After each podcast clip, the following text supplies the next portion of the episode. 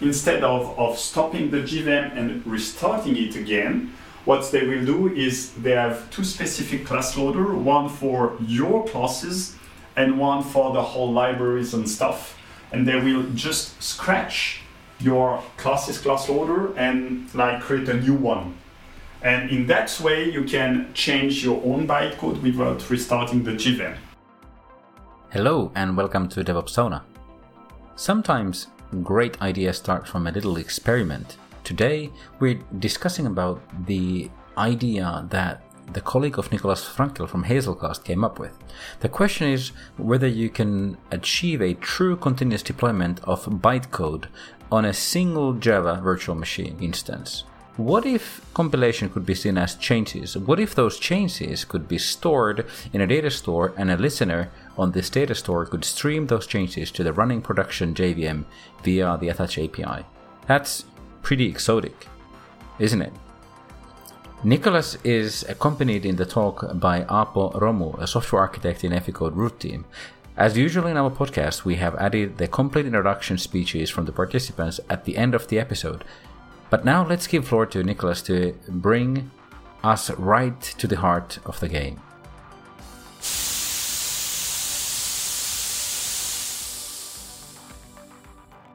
So the idea is that when I started my career, well, like 20 years ago, there was no continuous anything. It was just sometimes you could test locally. But then with time, we saw there were a lot of problems when you deploy to production, even though we went through staging before, even there were like perhaps multiple steps.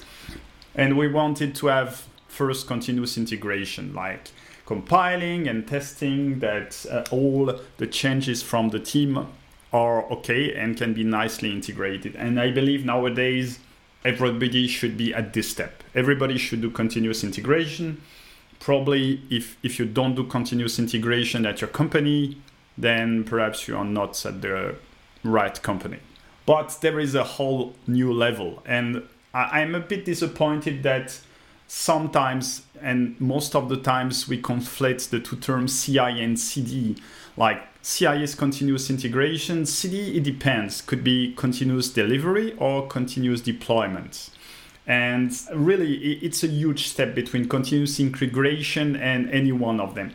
Continuous delivery is the idea that you make your package ready to be deployed, but the deployment it's still is still a business decision. So you say, "Hey, we are ready to deploy." You ask the business. Business says yes.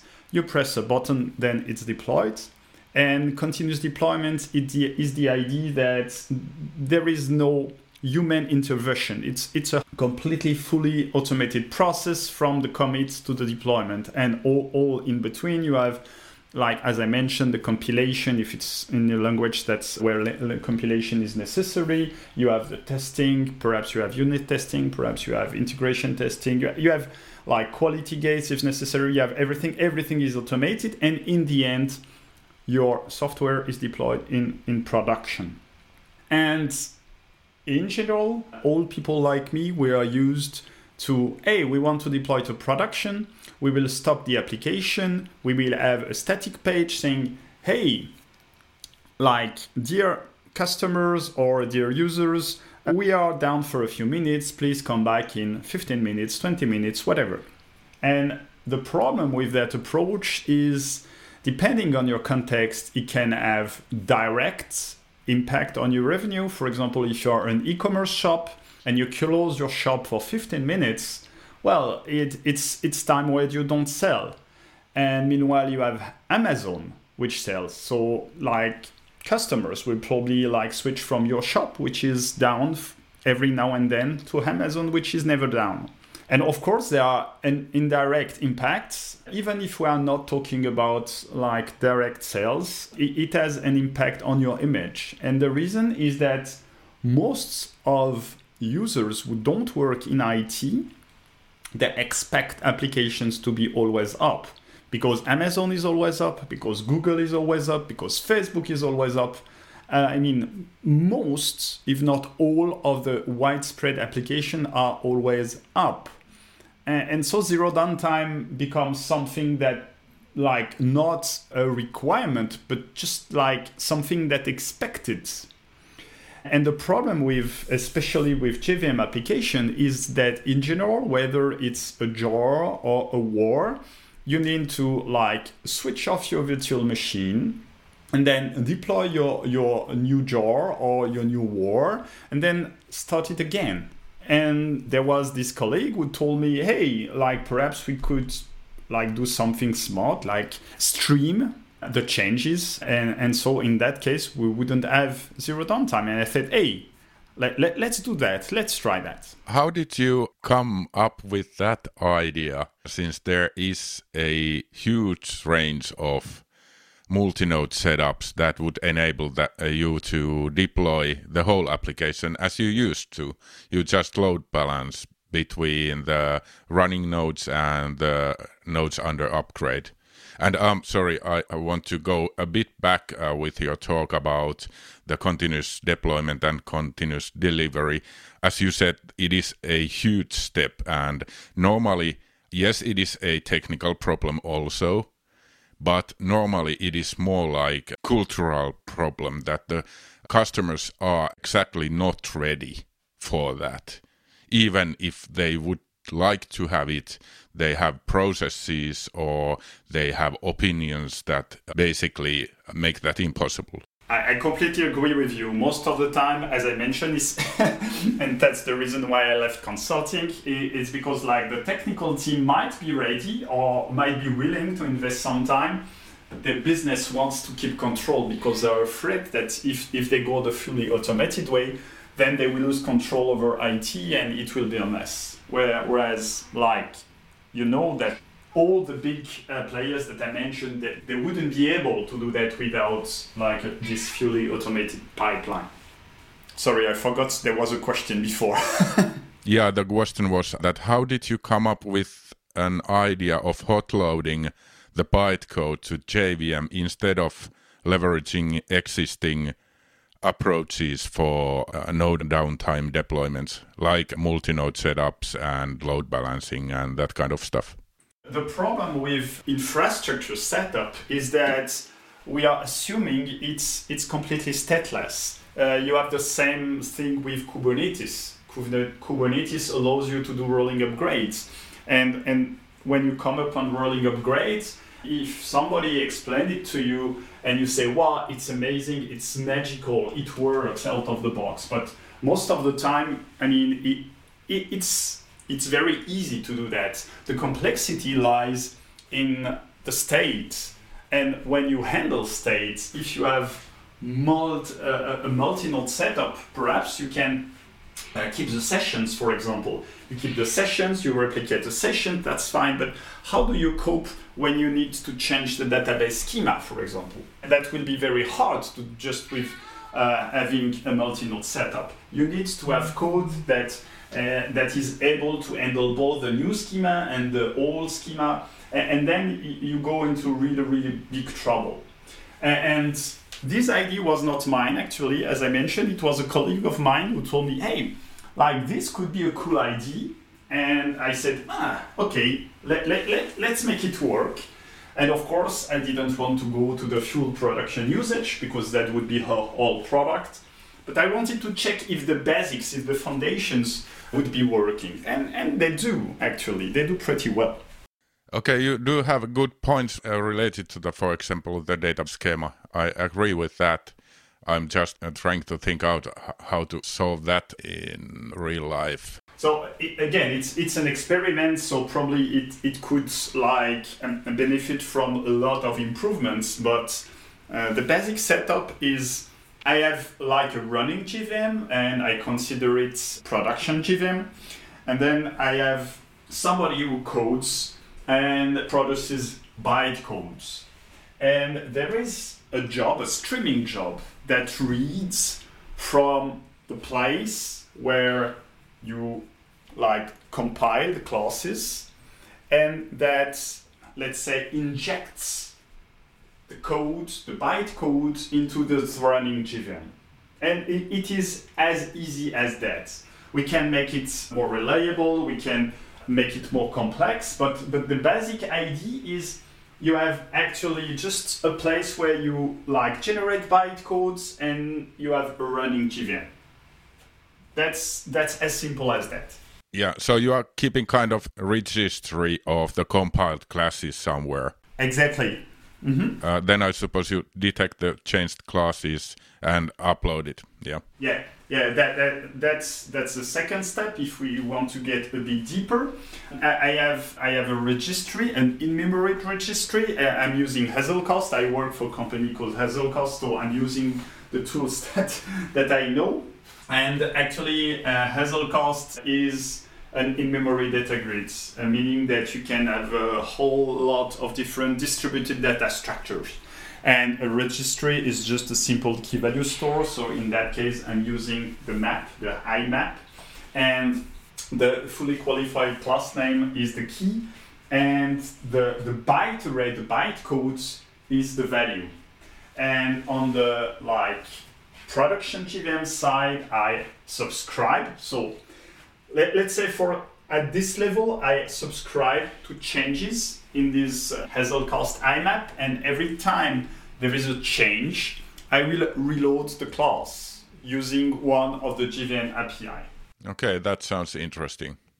I can imagine it actually working with small hotfixes really well. I had some doubts about what about when we want to upgrade libraries like let's say you're running for example spring boot based application and you want to upgrade the whole spring boot release have you given any thought how that could be done with this approach or can it be done at all i i'm not sure it can be done but in that case and in order to uh, reload the bytecodes, the running bytecode, and using the instrumentation API.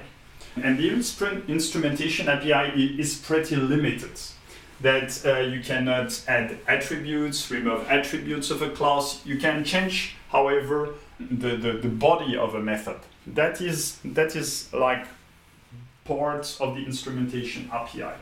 Now, if you want to go a bit further, and and you want to like change the whole application and not only hot fixes and you mentioned Spring Boot. Uh, Spring Boot uses such a mechanism in DevTools. So basically, they have uh, a dedicated class loader, and like if you want to to change just your code in development, what they will do if you do like such an incompatible change, meaning you want to add or remove an attribute, instead of, of stopping the JVM and restarting it again, what they will do is they have two specific class loader, one for your classes and one for the whole libraries and stuff.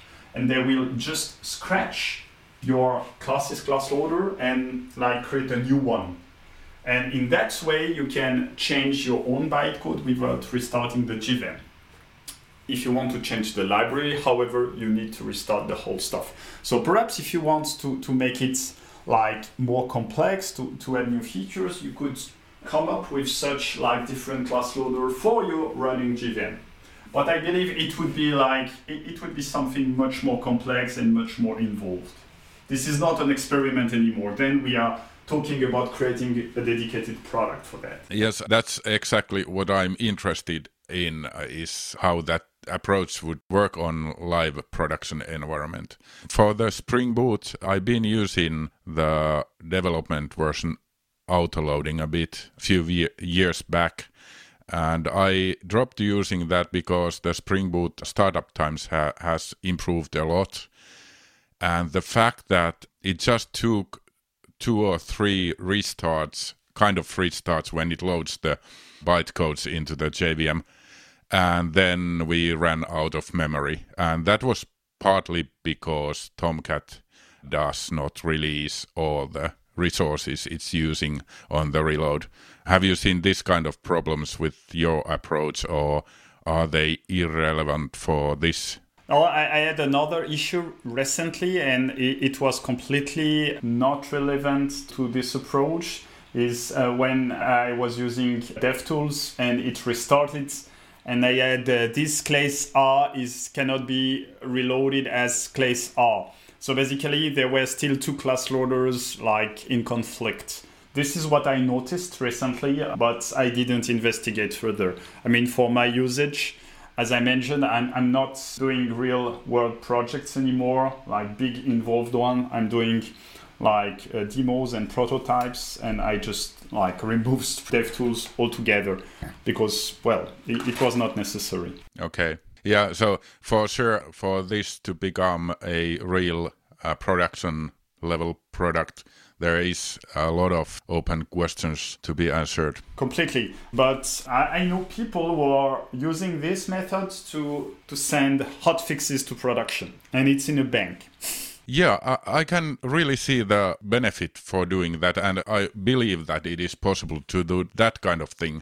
That brings me to a question How do you then make sure that uh, you always know what's inside your production and what's inside your version control that you are in sync when you are deploying a new complete version over that hot patched version? That, that's a great question. That's a very, very good question. And I believe it has to do with the way we see the world right now. Like, right now, we see the world as we make a release, we deploy this release, and this release is tagged and we know exactly how we can associate it with the version control.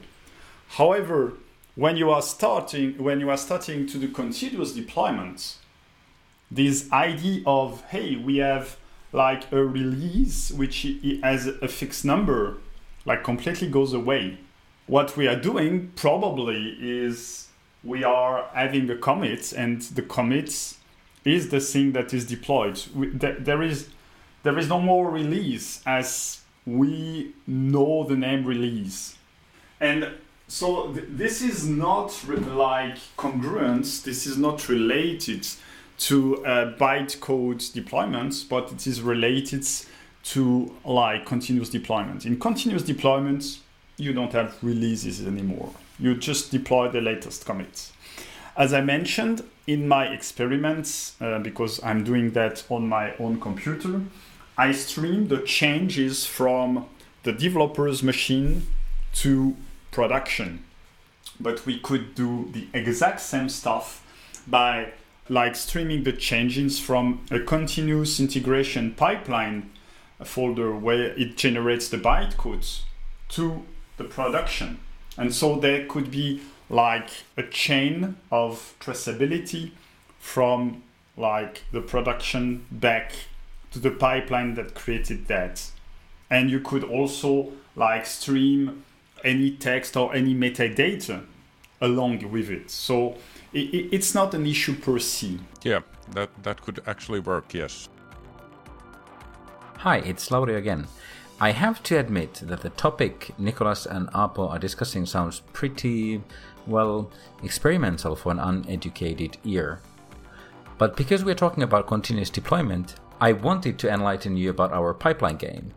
In this free online pipeline game, you and your colleagues can learn the perks of continuous delivery in a fun way. You can find the link to the game in the show notes.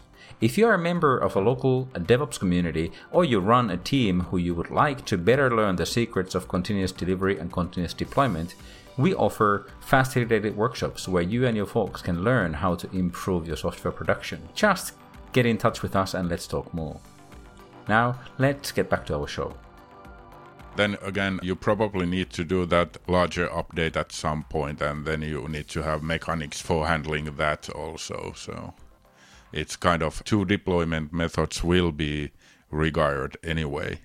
Probably, yes. You're correct on that. As you said, you are uploading directly from your development computer. And um, on the real life, it probably would be, as you said, from the CI server to the production after certain quality gates or uh, security testing and that kind of things. Usually, how businesses work today is that you develop some features and then you will have pull requests to your ma- master branch and they get reviewed and uh, then they are processed in the CI and deployed. Is that the approach uh, also here for for the development flow, or do you see any other approaches for ensuring the code base security so that just any developer can't push some arbitrary code to your production and perhaps introduce some malicious code or something? Well, the, the, my approach is not prescriptive in how you want to work. As I mentioned, you can, like, it, it depends on how you want to run things. It can be from a developer's machine, and of course, it would be very, very risky. Or it could be from a pipeline, and this pipeline could be just run from the master branch when you need to have like the whole team who have reviewed. Everything is possible. It's not prescriptive. However i think that regarding security that there is it's a, a whole new world. By default there are like you could run the production JVM with like a static agent. That in general is the usual way to run agents is when you start the application, you you run java dot jar dash jar blah blah blah dash agent lib whatever. That's how most monitoring or instrumentation libraries and frameworks and products work. However, that's the realm of static agents. There is a whole different category of agents which are dynamic agents, meaning that you can run a JVM and then you have another JVM that attach itself to the running JVM and that loads a new agent, a dynamic agent into it. And that is very, very interesting regarding bug fixes or whatever. So you can run a normal JVM, not in debug mode, in standard mode, and you have this other JVM that launches and that like loads bytecode into it. And of course, you can say, oh, but this is very dangerous. This is a security issue. Well, the problem is that most, if not all, JVM in the world in production, they run like that. The only way to prevent this, it's the default behavior. The only way to prevent this is to use the security manager. And if you don't know what the security manager is, you should really, really, if you are working in the JVM world, please just check it out. The JVM manager is an important piece of infrastructure and that's very concerning. Right now, there is a JEP that wants to remove the security manager so first problem, you probably don't know about the security manager. Second problem, you probably don't use the security manager. Third problem, because you probably don't know and probably don't use this, then Oracle wants to remove it.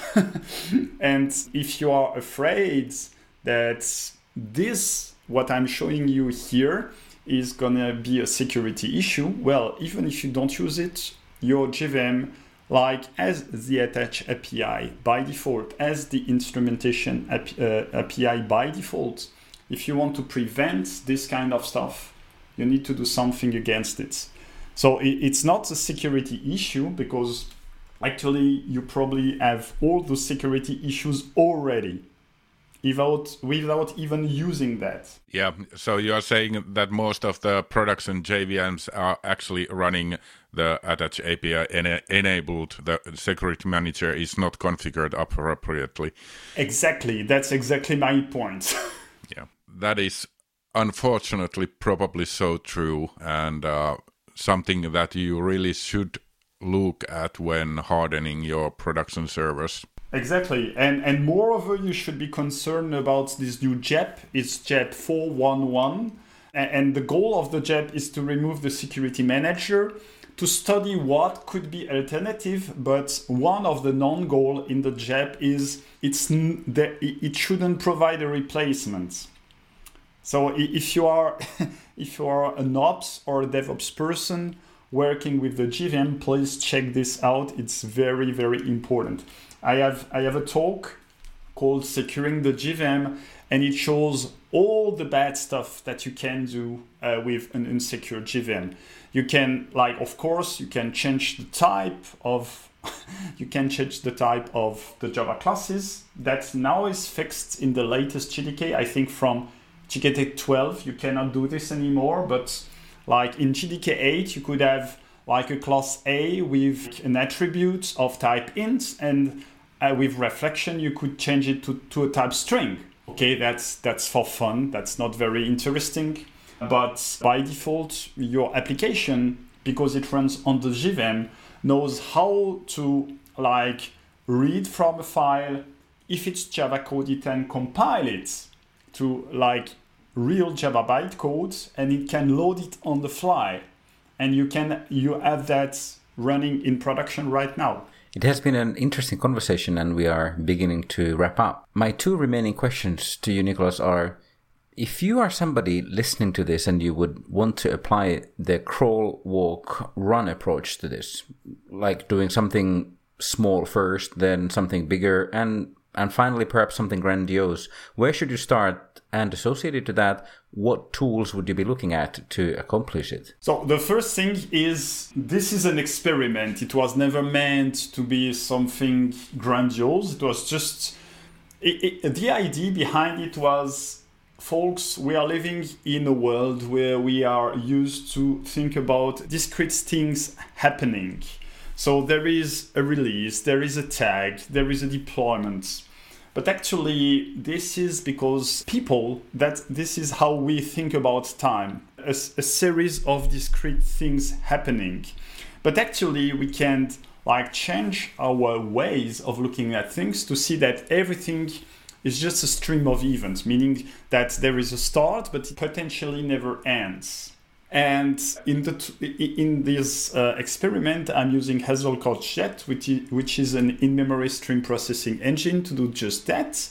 And, and the idea was, once you start seeing the world like through the prism of, of streaming, you can apply it to a whole different stuff. So in general, this is for analytics. You have data somewhere and you want to transform the data into another format that could be more easily processed. But actually it can be like for, for classes. Classes like compilation is actually an event and the data is the bytecode itself. So you, you can apply streaming and event streaming to, to a whole bunch of things that you never thought before. So I encourage you to look at Hazelcast's Jet, the in-memory stream processing engine. It's distributed by default, and, and you can do whole different like really really different things you can do like of course you can do data visualization you read data from a web service you store it you transform it then you display it on a web page I'm using it to do zero downtime deployment. As I mentioned, when we were talking about deployment, the real hard part in continuous deployment is the database, is the state. And so you can read from one database, your, let's say, blue database, if we are talking about blue green deployment, and, and write the changes from the blue database to green database. And then you can have like true zero downtime deployment, and so on and so forth. It never stops. So just start to think about hey your discrete events that can be a stream that's my that's what i want you to remember from this talk thank you really really interesting and i'm, I'm sure inspirational for our audience. To wrap up let me first give word to Aapo to finish off on his part and then handing over to Nicholas you for your final words. This has been a really interesting discussion and i do understand now that there actually might be really good use cases for this kind of approach also. Totally still not convinced all of the possibilities for it especially because large scale deployments like a whole application updating probably would not be possible for this but in in the hot fixes i could actually try this out once it is a product of some form. Thank you. And uh, over to you, Nicholas. Well, thanks a lot for invite. That was an interesting talk. I completely agree. As I mentioned, it's it's really meant to be an experiment. But I believe if if you, you start experimenting in different domains, perhaps it will spark some new ideas and perhaps at some way it will give like perspective to, to a product. And in that case, hotfixes definitely, like large scale deployment, probably not. In that case, as I mentioned, you would do another kind of, of zero downtime deployment. But still, it's fun. And besides, it's, it gets you a lot more understanding about what you can do with the JVM and what you cannot do. And, and you can do a lot by default. Thank you for listening. Nicholas gave us tons of excellent references to learn more about the subject. You can find all of those in the show notes. Also, if you want to continue the conversation with Nicholas and Aapo, be sure to check out their social media profiles from the show notes. If you haven't already, please subscribe to our podcast and give us a rating on your platform. It means the world to us. Also, check out other episodes for interesting and exciting talks. Finally, before we sign off, I would like to give floor back to Nicolas and Aapo to introduce themselves properly. I say now, take care of yourself and remember to secure your software delivery chain. So I'm Nicolas Frankel. I've been in IT for uh, 20 years this year. For a very long time, I was a consultant, so I was going to customers and helping them. And well, I found out that most of the problems I had to solve were not technical problems. They were organizational or people problem. And let's say I, I, felt a bit frustrated. So um, two years ago i decided that i wanted to focus more on, on the technical side and i became a developer advocate. I've been with Eficode this summer 15 years when i started my career i was in uh, product development after that i did a lot of consulting and with Eficode mostly consulting, and I'm currently a software architect. And back to the product development, so I'm part of Root R&D, and we are providing our customers with Eficode solutions for user management and data visualization, which is part of the Root, a platform for software development, including all the third party tools.